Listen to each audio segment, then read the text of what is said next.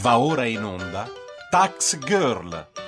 Tutto quello che vorreste sapere sulle tasse ma non avete il coraggio di chiedere. Buongiorno e buon sabato mattina, io sono Giorgia Pacione di Belle, questo è Tax Girl, appuntamento settimanale di RPL con il fisco. Beh, allora, settimana che devo dire, mh, mm, ho visto come protagonista indiscussa in realtà il Green Pass, che in un primo momento si può dire che non ha ripercussioni eh, fiscali, ma sicuramente ci sarà, diciamo, qualche cosa da aggiustare anche dal punto di vista di agevolazioni, no? che magari arriveranno e chi lo sa. E infatti... Eh, ehm, c'è stata appunto la conferenza stampa del eh, Premier Mario Draghi e giovedì pomeriggio Draghi ha dunque annunciato questa novità. E quindi che eh, per evitare nuove chiusure a settembre il governo ha appunto scelto la strada dell'obbligo del certificato verde, consentendo solo a chi è immunizzato oppure ha un tampone negativo di entrare in luoghi al chiuso. E dunque dal 6 agosto anche nelle zone bianche l'accesso a eventi sportive, fiere, congressi, musei, parchi tematici, centri termali, sale bingo, casinò, cinema, teatri, concerti, concorsi pubblici, bar e ristoranti al chiuso piscine, palestre, sarà consentito soltanto se si avrà appunto il green eh, pass, ma non solo, perché non riaprono neanche le discoteche né quelle all'aperto né al chiuso. E devo dire che eh, dopo le ultime foto che si sono viste un po' anche in giro, insomma, la situazione in questi luoghi era abbastanza fuori eh, controllo. Ma ehm, attenzione, perché per accedere a ristoranti, appunto teatri, cinema, piscine e tutte le attività, insomma, che ho detto anche prima, eh, si potrà entrare anche con una sola dose di vaccino. Quindi questo è importante perché non, non, non c'è la necessità, almeno per il momento, di avere la doppia dose più i 15 giorni, come invece molti paesi, per esempio dell'Unione Europea, già richiedono, ma basta anche una sola uh, dose. Eh, attenzione perché molto probabilmente eh, andranno a calare anche il prezzo per i tamponi e i test antigenici, ma questo è ancora da definire eh, per bene. Infatti si è detto in conferenza che insomma si andrà a calmierare questo prezzo. Certo è che se andate oggi in farmacia a farvi un tampone, purtroppo, o andate a farvi in un centro analisi comunque un tampone, purtroppo il prezzo sarà mediamente, io so che per quelli che ci vogliono 24 ore, circa sui 100 euro, quindi sì, in effetti non è proprio un prezzo abbordabilissimo. Bene, ma lasciamo la, um, la, sagra, perché alla fine sarà una sagra del Green Pass e passiamo più a materie squisitamente uh, fiscali. E volevo parlarvi di un'analisi. Infatti, secondo l'osservatorio del Consiglio e della Fondazione Nazionale dei Commercialisti, sulle famiglie italiane, che traccia ovviamente un bilancio del primo anno di pandemia e di dieci anni di crisi, insomma, portatori di buone notizie, la pandemia ha spinto 333.000 famiglie il 20% in più rispetto al 2019 nell'area della povertà assoluta e non ha frenato però al contempo la pressione fiscale che anzi, scrivono i commercialisti, è cresciuta ancora di più. L'anno scorso, mentre molte famiglie oltrepassavano la soglia di povertà, non riuscendo a mantenere il livello dei consumi ritenuto essenziale dall'Istat, la pressione fiscale generale era pari, è stata pari appunto al 43,1%. Questa percentuale in realtà è un dato che è aumentata di 0 punti, eh, di, 0 punti di PIL, mentre quella delle famiglie pari al 18,9% è cresciuta di un punto di PIL. L'incremento è avvenuto, scrivono appunto i commercialisti in questo documento, a causa della rigidità del gettito eh, delle imposte dirette, in particolare dell'IRPEF e dell'IMU, e al calo del PIL. L'osservatorio evidenzia inoltre come nel 2020 sia il PIL che il gettito fiscale si sono ridotti, ma in misura diversa, e vediamolo meglio.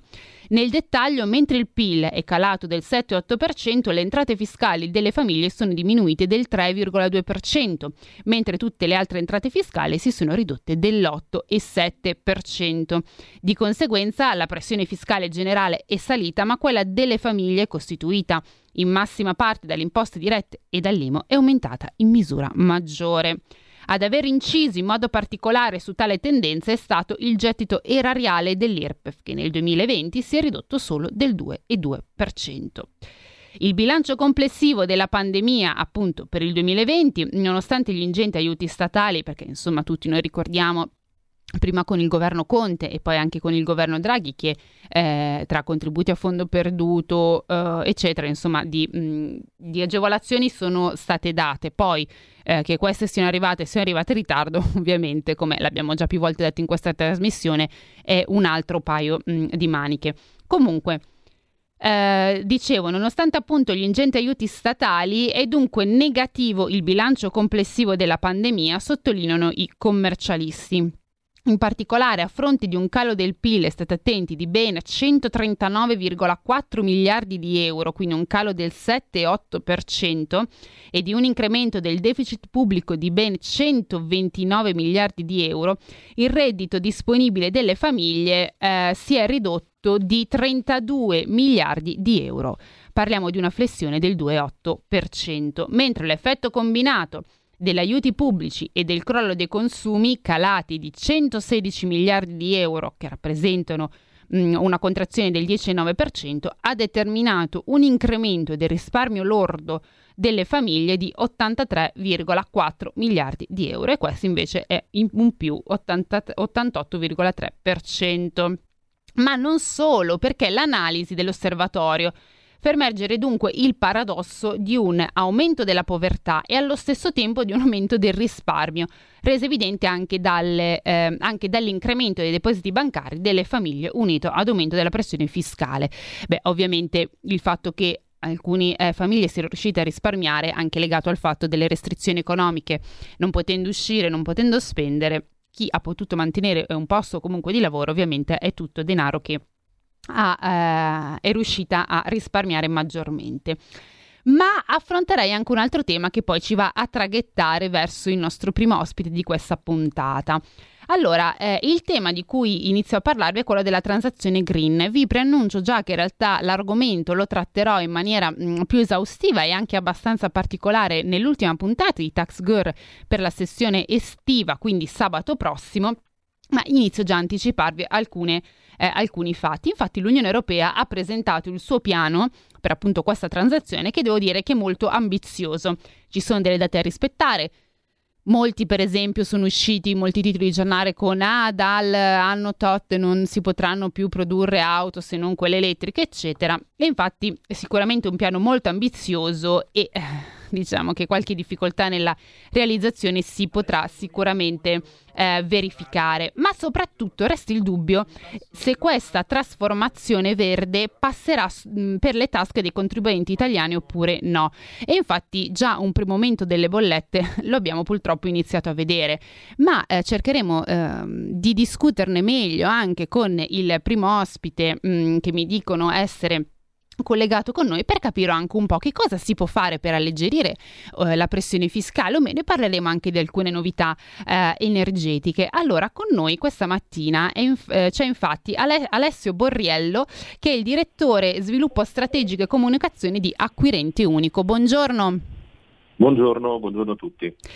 Allora, io ho iniziato quindi ad accennare un po' a questo uh, tema, ma partirei subito con, uh, con lei mh, mm, per parlare un po' di un, un, argomento che secondo me interessa molto i nostri eh, ascoltatori. Infatti, nelle settimane scorse sono usciti diversi titoli sui giornali eh, che hanno avuto come, eh, come, focus l'aumento delle eh, bollette, che ovviamente tocca un po' tutti noi perché è un argomento che va, insomma, a, a, insomma dobbiamo pagare di più. molti però, visto ovviamente la crisi crisi economica legata alla pandemia hanno diverse mh, difficoltà economiche, adesso si ritrovano anche una, una, maggiorazione nelle bollette appunto elettriche. C'è però una novità e questa novità riguarda il fatto che dal primo luglio i vari bonus, ehm, soprattutto per quanto riguarda il lato energetico, sono diventati automatici. E, e io volevo capire appunto da lei come questa novità può impattare nella vita pratica di tutti noi e soprattutto che risvolti ha. Il bonus, eh, il bonus, energia esiste da, da, tempo ed è sempre stato eh, un bonus che, come normalmente avviene con questo tipo di agevolazioni, doveva essere richiesto dall'interessato. Mm-hmm. Eh, questo però comportava alcune difficoltà. Prima di tutto, trattandosi di una materia abbastanza particolare, ehm, nella richiesta bisognava inserire dati e informazioni che non tutti sono in condizione di eh, trovare facilmente, faccio un esempio banale, il codice che, dell'utenza che si chiama POD nel, nel, nel, nell'elettrico e PDR nel gas è un numero molto lungo, non tutti riuscivano a capire dove fosse, lo scrivevano male, c'erano molti problemi. Eh, quindi alcuni riuscivano ad avere il bonus, altri non ci riuscivano. Poi c'erano delle questioni di tipo sociale. Immaginiamo non una grande città con il suo anonimato, ma un piccolo paese in cui qualcuno deve andare agli uffici comunali dove vive il padre del compagno, dove lavora il padre o la madre del compagno di scuola della figlia a dichiarare di avere un reddito eh, basso, insufficiente a coprire le spese e quindi eh, chiedere il bonus. Magari era una situazione che metteva a disagio le persone. Con la digitalizzazione succedono tante cose, tra cui anche la possibilità che il bonus venga dato in automatico ed è quello che sta succedendo adesso, cioè il consumatore mm-hmm. deve naturalmente fare un primo passo, ma non è più la richiesta eh, di ottenere quel bonus, bensì la compilazione della cosiddetta dichiarazione sostitutiva unica. Per capirci, è quel documento che si fa per eh, ricevere l'ISEE e quindi poter accedere a tutta una serie di servizi tipo eh, gli asili nido, tipo gli assegni familiari, ci sono una serie, diciamo, normalmente i cittadini eh, sanno di che cosa stiamo parlando. Una volta compilato la DSU parte tutto un meccanismo eh, dietro le quinte, tutto informatico, che vede al centro lo scambio di informazioni mh, eh, tra l'Inps e l'acquirente unico, dico subito uno scambio di informazioni in cui il tema della privacy è stato estremamente eh, al centro dell'attenzione. Sì, direi questo che di... ecco, questo della privacy da specificare visto che negli ultimi tempi sono tutti particolarmente attenti alla privacy. Poi dopo sì, sono sui sì. social network, però sì. sulla privacy una... sono lanciati. Benissimo. C'è, un, c'è, un, c'è stato un lavoro grossissimo su questo tema della privacy perché eh, cerchiamo rapidamente di capire come, sì. come, funziona. Io faccio la DSU, risulta che ho un uh, reddito di sé pari o inferiore a 8.265 euro l'anno o 20.000 euro per famiglie con più di tre figli. A questo punto io ho automaticamente diritto a ricevere il bonus energia, senza dover fare domande, senza dover inventare codici strani, senza dover andare a cercare cose che non, che non so che cosa sono. Però bisogna che al sistema elettrico qualcuno dica il mio nome. Questo lo fa l'INPS siccome l'INPS tiene sotto controllo tutte queste informazioni e Acquirente Unico attraverso il sistema informativo integrato mette in rete tutti gli operatori del sistema, mm-hmm. l'INPS passa l'informazione del nome Alessio Borriello che ha un ISE pari o inferiore a 8.265 euro l'anno al sistema informativo integrato, il quale fa un riscontro, verifica che ci sia una fornitura elettrica intestata a me e a questo punto dice al mio gestore energetico applica lo sconto in bolletta. Naturalmente questa è la situazione più semplice, ma noi non possiamo prendere in considerazione solo la situazione più semplice, dobbiamo prendere in considerazione tutte le situazioni, tipo io faccio l'ISEE ma l'utenza è intestata a mia moglie. E quindi è chiaro che l'informazione che l'Inps deve dare è più complessa di un codice fiscale, può essere un gruppo di codici fiscali. Questo ha richiesto un grosso lavoro dal punto di vista della privacy, che è riuscito, e adesso l'attività è in corso e per cui eh, il consumatore non deve più fare richiesta e non deve più rinnovarla ogni anno, ma tutte le volte che eh, la DSU, cioè la sua, il suo ISE, eh, resterà sotto gli 8.265 euro l'anno o i 20.000 euro per famiglie con più di tre figli, automaticamente riceverà il bonus elettricità, gas e anche eh, eh, acqua. La complessità di tutto il sistema richiederebbe di stare qui mezz'ora, cosa che non possiamo, che non possiamo fare, però ecco, volevo solo dire questo, c'è il caso del, dell'utenza intestata direttamente alla persona, sì. c'è l'utenza intestata a un familiare, c'è l'utenza che fa capo a un'utenza complessiva, quindi come faccio dentro un condominio a individuare la persona? Diciamo, queste sono tutte le casistiche che sono state lavorate grazie alla regolazione dell'autorità per l'energia e nello scambio di informazioni tra IMSS e acquirente unico il meccanismo sta finalmente partendo. Mm. Ehm, sì, beh, appunto, eh, bonus, eh, quindi l'unica cosa che volevo chiederle è se questa dichiarazione sì. sostitutiva unica ha de- delle tempistiche che bisogna rispettare per presentare o si può presentare in mm. qualsiasi periodo dell'anno? No, si, si presenta in qualunque periodo dell'anno e dura fino al 31 dicembre dell'anno di presentazione.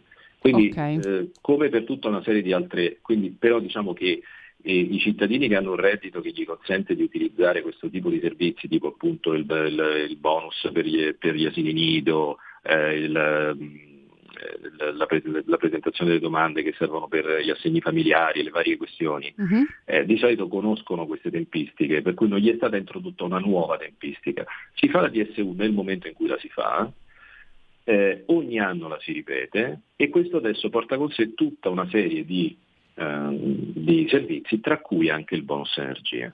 Perfetto. Tra l'altro lei all'inizio ha citato appunto questa parola, digitalizzazione eh, appunto energetica. Quindi volevo chiedere se si può quindi dire che la digitalizzazione energetica è effettivamente al servizio del consumatore finale e se sì, appunto in che maniera?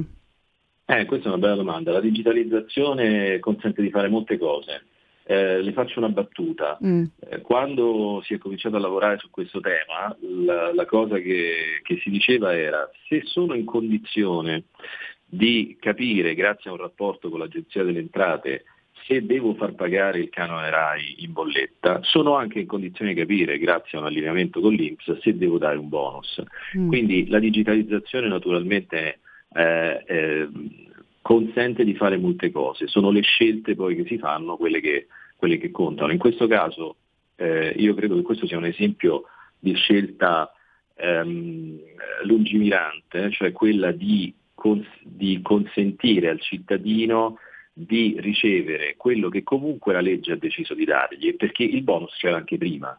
Il problema è che era complicato riceverlo, che poteva essere imbarazzante richiederlo, quindi eh, di fatto la digitalizzazione diventa eh, uno strumento al servizio del cittadino quando quello che fa è togliergli fastidi, togliergli difficoltà e questo è un ottimo esempio di quello che, che, che, che può rappresentare una digitalizzazione al servizio del, del consumatore.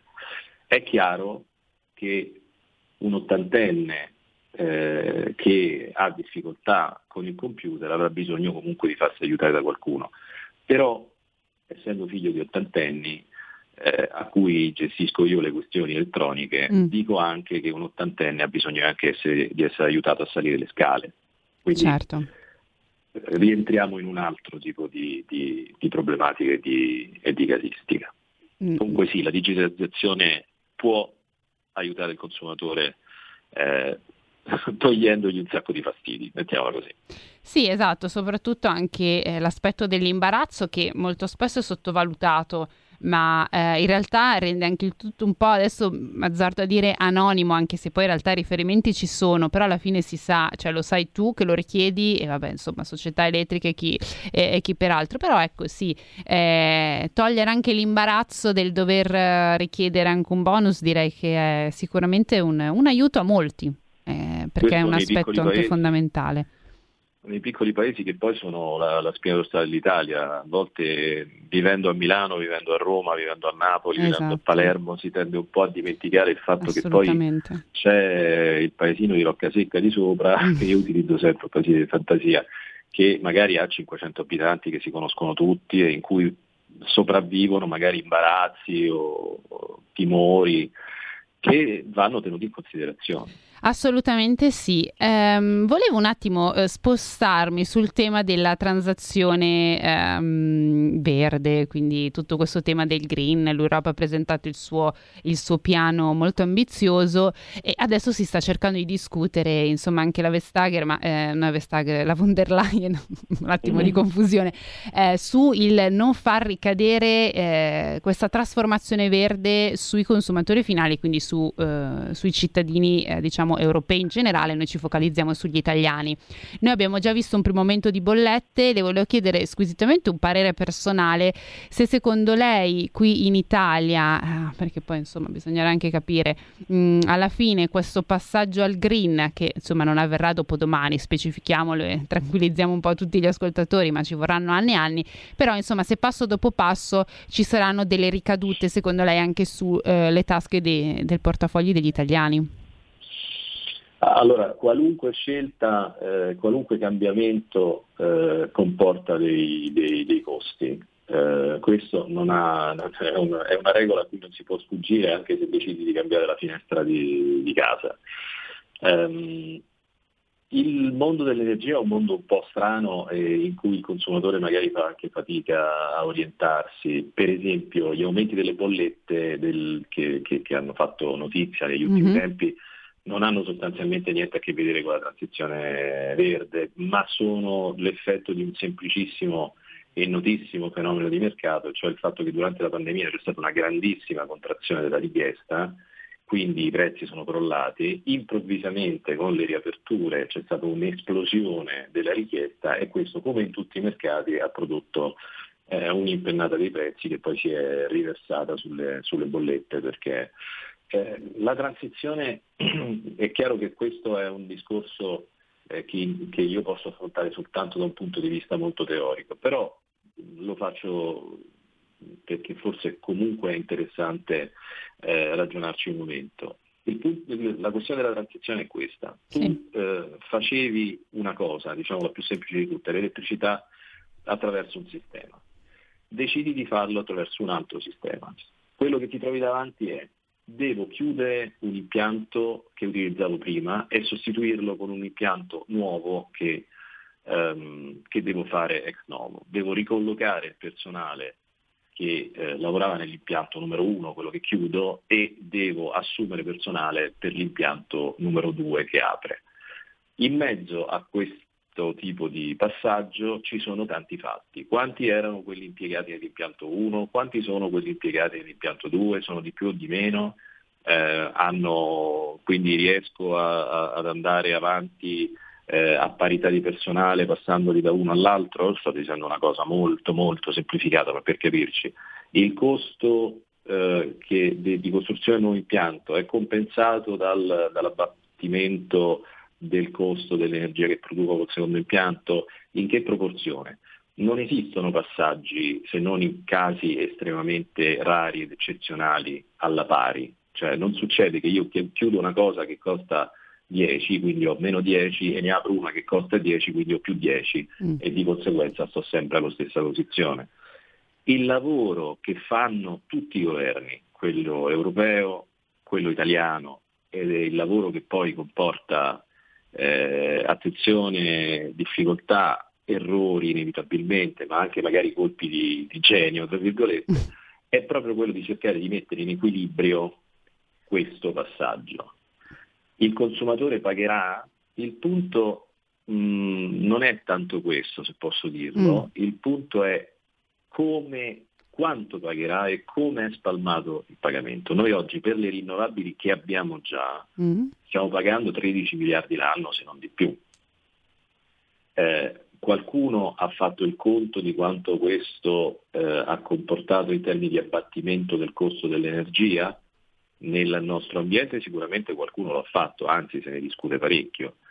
Forse, una, se, se mi posso permettere di proporre un approfondimento ulteriore che potrebbe essere utile agli ascoltatori è capire un po' eh, che, cosa, che, cosa, è successo. Io mi ricordo che quando ho cominciato a lavorare in questo settore un, un megawattora costava 250 euro, l'anno scorso ne costava 25, eh, l'anno scorso anche per via della pandemia, ma diciamo il prezzo si è stabilizzato intorno ai 50, 60, eh, da 250 è un bel risparmio. È, è, stato pagato attraverso quei 13 miliardi, è stato pagato tanto, è stato pagato, pagato poco. È, è, possibile discutere, ma sicuramente c'è eh, un interesse a discutere, perché il tema è questo, cioè quanto sto risparmiando e quanto sto pagando in più e qual è alla fine il risultato netto. Eh sì, assolutamente, insomma diciamo il tema è molto ampio e diciamo da discuterne ce n'è e, e, e bisogna anche poi diciamo riflettere insomma trovare soluzioni ma non diciamo andare poi a trovare sempre anche la, la, risposta più semplice. Allora noi ringraziamo perché abbiamo chiuso questa prima parte il direttore sviluppo strategico e comunicazione di Acquirente Unico Alessandro Borriello, quindi grazie ancora di essere stato con noi grazie questa mattinata. Buon weekend. Noi adesso c'è una pausa perché mi stanno facendo segnarci dalla regia, ci vediamo dopo con il secondo ospite. Porta con te ovunque RPL la tua radio. Scarica l'applicazione per smartphone o tablet dal tuo store o dal sito radiorpl.it. Cosa aspetti?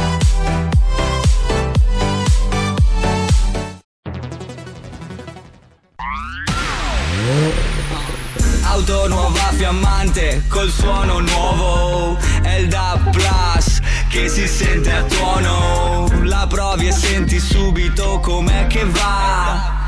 Da Plus la tua radio migliorerà. Digital Radio, il suono perfetto. DAB Plus. Anche RPL, la tua radio, è in Digital Radio. Stai ascoltando RPL. La tua voce libera, senza filtri né censura. La tua radio.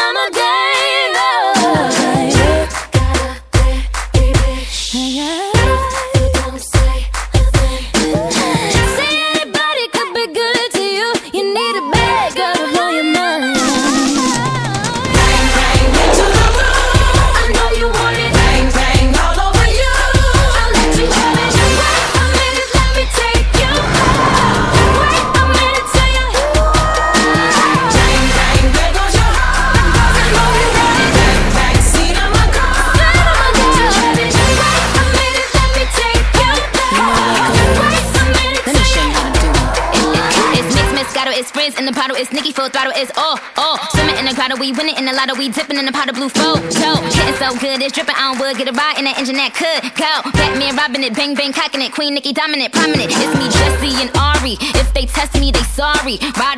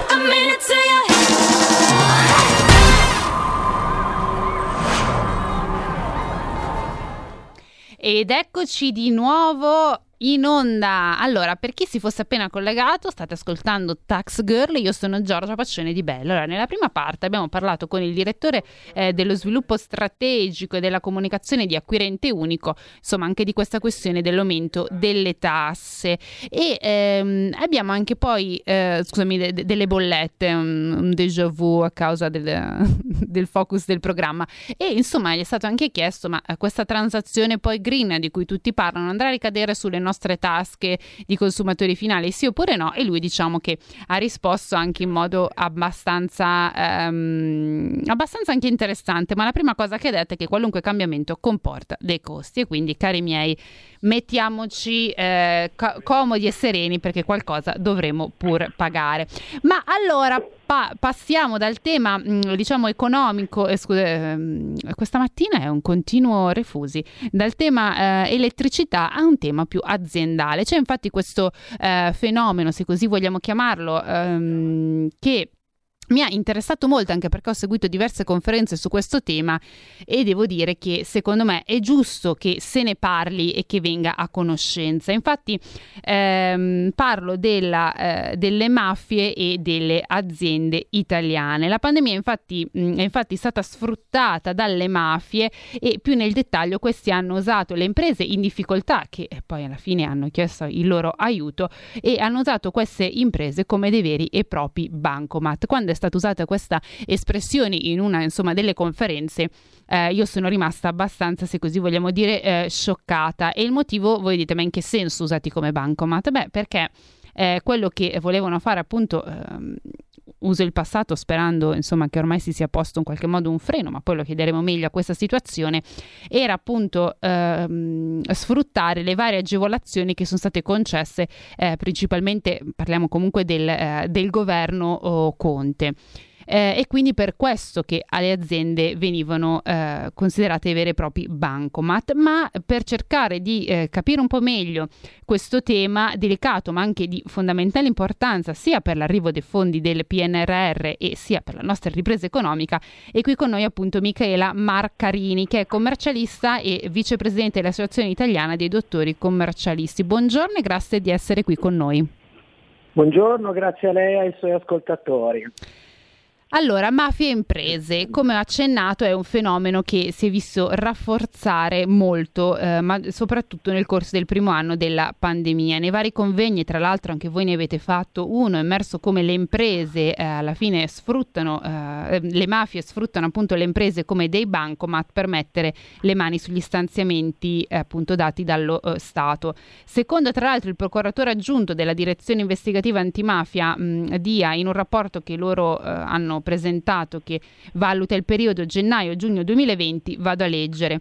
L'aspetto più evidente è quello eh, connesso alla richiesta dei finanziamenti previsti dai decreti rilancio e liquidità erogati dal sistema bancario, dietro presentazioni di garanzia da parte del Mediocredito Centrale, della SACIO e dell'Agenzia delle Entrate, in questo caso per importi correlati al calo del fatturato tre mesi di aprile 2019 e eh, 2020. Ovviamente eh, questo riguardava il come, mm, come vengono appunto sfruttati mh, mm, queste agevolazioni. Le chiedo se secondo lei, visto insomma lo scenario a mio parere anche abbastanza eh, inquietante che si è andato a delineare nel 2020, se anche nel 2021 la criminalità sta riuscendo a sfruttare le aziende italiane e le relative agevolazioni oppure si può dire che il governo è riuscito a mettere una pezza eh, a, questo, a questo modo di agire?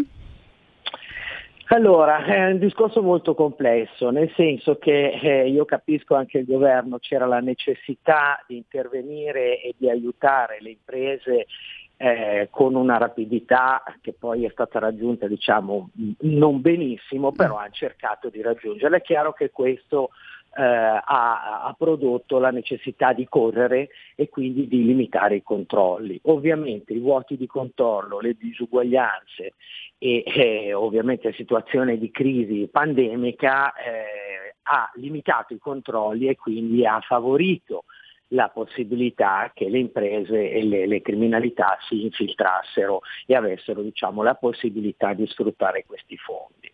Eh, d'altro canto era l'unico modo per intervenire rapidamente, quindi eh, adesso nel 2021 certamente i controlli, innanzitutto il decreto sostegni bis ha tutto, senza entrare troppo nel tecnicismo per non annoiare gli ascoltatori, però ha previsto diciamo, un sistema di aiuti e di, della concessione l'erogazione di fondi alle imprese con dei paletti diciamo più stringati e mm-hmm. quindi certamente eh, mettendo un po' in difficoltà la facilità con cui invece l'anno scorso era possibile accedere a questi finanziamenti tutti autocertificati, concessi anche ad imprese neocostituite, ecco, tutto questo adesso eh, diciamo, l'hanno un pochino più eh, organizzato. Certamente comunque il tema delle infiltrazioni mafiose in momenti di crisi, al di là dell'erogazione dei fondi pubblici, esiste, perché purtroppo l'imprenditore in crisi certo. è in crisi, è in crisi, quindi abbiamo un sistema bancario che è lentissimo nonostante tutto nell'erogazione di finanziamenti, il denaro non c'è, manca la liquidità Ecco che questi salvatori della patria mm. che concedono eh, pre- prestiti molto veloci sembrano eh, all'imprenditore magari anche un po' ingenuo poter essere eh, la soluzione dei problemi. Invece purtroppo non è così perché si sa che è un abbraccio mortale, perché esatto. non si esce più da questa situazione. È molto importante il rapporto con il professionista mm. perché spesso purtroppo eh, l'imprenditore nasconde, io parlo dell'imprenditore eh, sano che va in crisi, il certo. ristorante piuttosto che il bar, eccetera. Quindi spesso nasconde al professionista mh, determinati rapporti perché poi li vanno a cercare loro, perché sanno benissimo quelli che stanno in crisi, no? li controllano.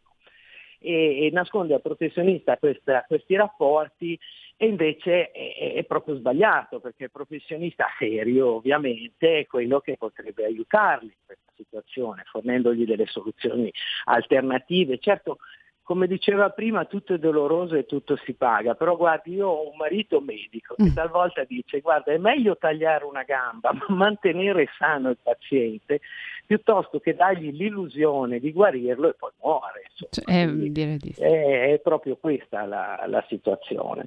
E, mh, purtroppo le dicevo, in queste situazioni di crisi le mafie si espandono comunque, un po' come nei periodi di guerra e quindi è, è molto importante alzare la, l'asticella dell'attenzione. Fate molto bene voi come radio, le volevo fare i complimenti a parlare di questi temi che sono un po' antipatici, eh, lo so, eh, però, so. eh, però eh, se non si conoscono non si possono neanche evitare, quindi è giusto che ci sia un'informazione diffusa eh, veramente anche a tecnica, perché poi l'importante è avere la, capire che cosa sta succedendo, perché quando si capisce che cosa sta succedendo si può cercare di risolvere il problema. Dopo spesso è troppo tardi.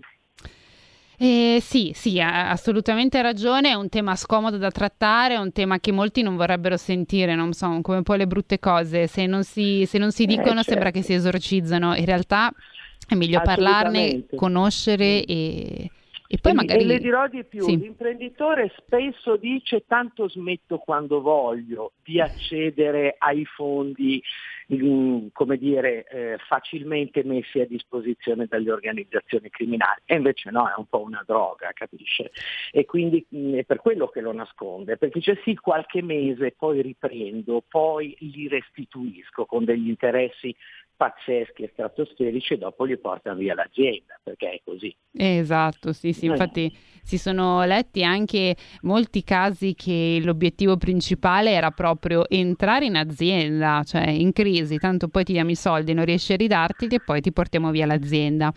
Assolutamente, perché poi le soluzioni sono, vabbè, mi devi tanti soldi, allora guarda, non darmeli, dammi il 5% eh. tuo, del tuo bar o del tuo ristorante, poi diventa il 10, poi diventa il 20, poi ti fanno assumere qualcheduno che magari non lavora ma lo devi pagare e piano piano si erode eh, tutto il valore aggiunto magari di una famiglia che per anni ha campato su questo bar eh, serenamente. Ci sono degli strumenti tecnici per fronteggiare la crisi legali, parlatene con i commercialisti. AIDC peraltro, eh, l'Associazione Italiana Dottori Commercialisti, ha uno sportello dedicato ai professionisti per aiutare, perché anche noi professionisti, non tutti sono così sensibili, nonostante eh, voglio dire, la normativa antiriciclaggio è in vigore dal 2007, per cui ormai sono tanti anni che c'è, però eh, professionista classico che ha i suoi clienti da sempre non ha questa sensibilità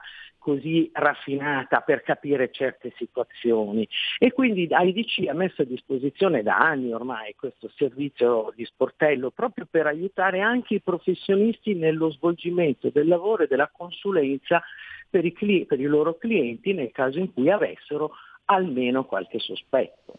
E anche questo direi che è molto importante, quindi se ci sono commercialisti all'ascolto segnatevi eh, IDC e nel caso fate poi un giro insomma su internet. Volevo però parlare con lei in, in questi ultimi minuti di, eh, di, alcuni dati, nel senso che ehm, l'UIF, che eh, insomma ricordiamo può essere una branchia della Banca d'Italia, il mese scorso ha presentato il suo rapporto ehm, dove ha evidenziato soprattutto un aumento delle segnalazioni sospette legate alla pandemia purtroppo.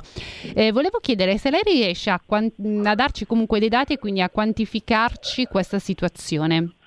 Allora, è, è, è, brutto dare dei numeri per telefono, perché mm. poi per telefono o per radio in questo caso, perché è difficile seguirli, però sì, eh, c'è stato un incremento nel primo semestre del 2021, ha ricevuto, l'UNIF ha ricevuto 70.100 erotti segnalazioni di operazioni sospette, con un incremento pazzesco del 32 0,5% rispetto allo stesso periodo eh, del 2020, che ricordiamo essere l'inizio della pandemia, perché esatto. era il esatto. primo semestre appunto del 2020, quindi siamo partiti a marzo. La cosa incredibile è la suddivisione delle segnalazioni sospette eh, per regione e addirittura per città, quindi maggiori in assoluto eh, purtroppo siamo in Lombardia, quindi Lombardia, Lazio, Emilia Romagna, Piemonte e Sicilia ma con degli incrementi veramente eh, notevoli, Stiamo, perché la media dell'incremento è del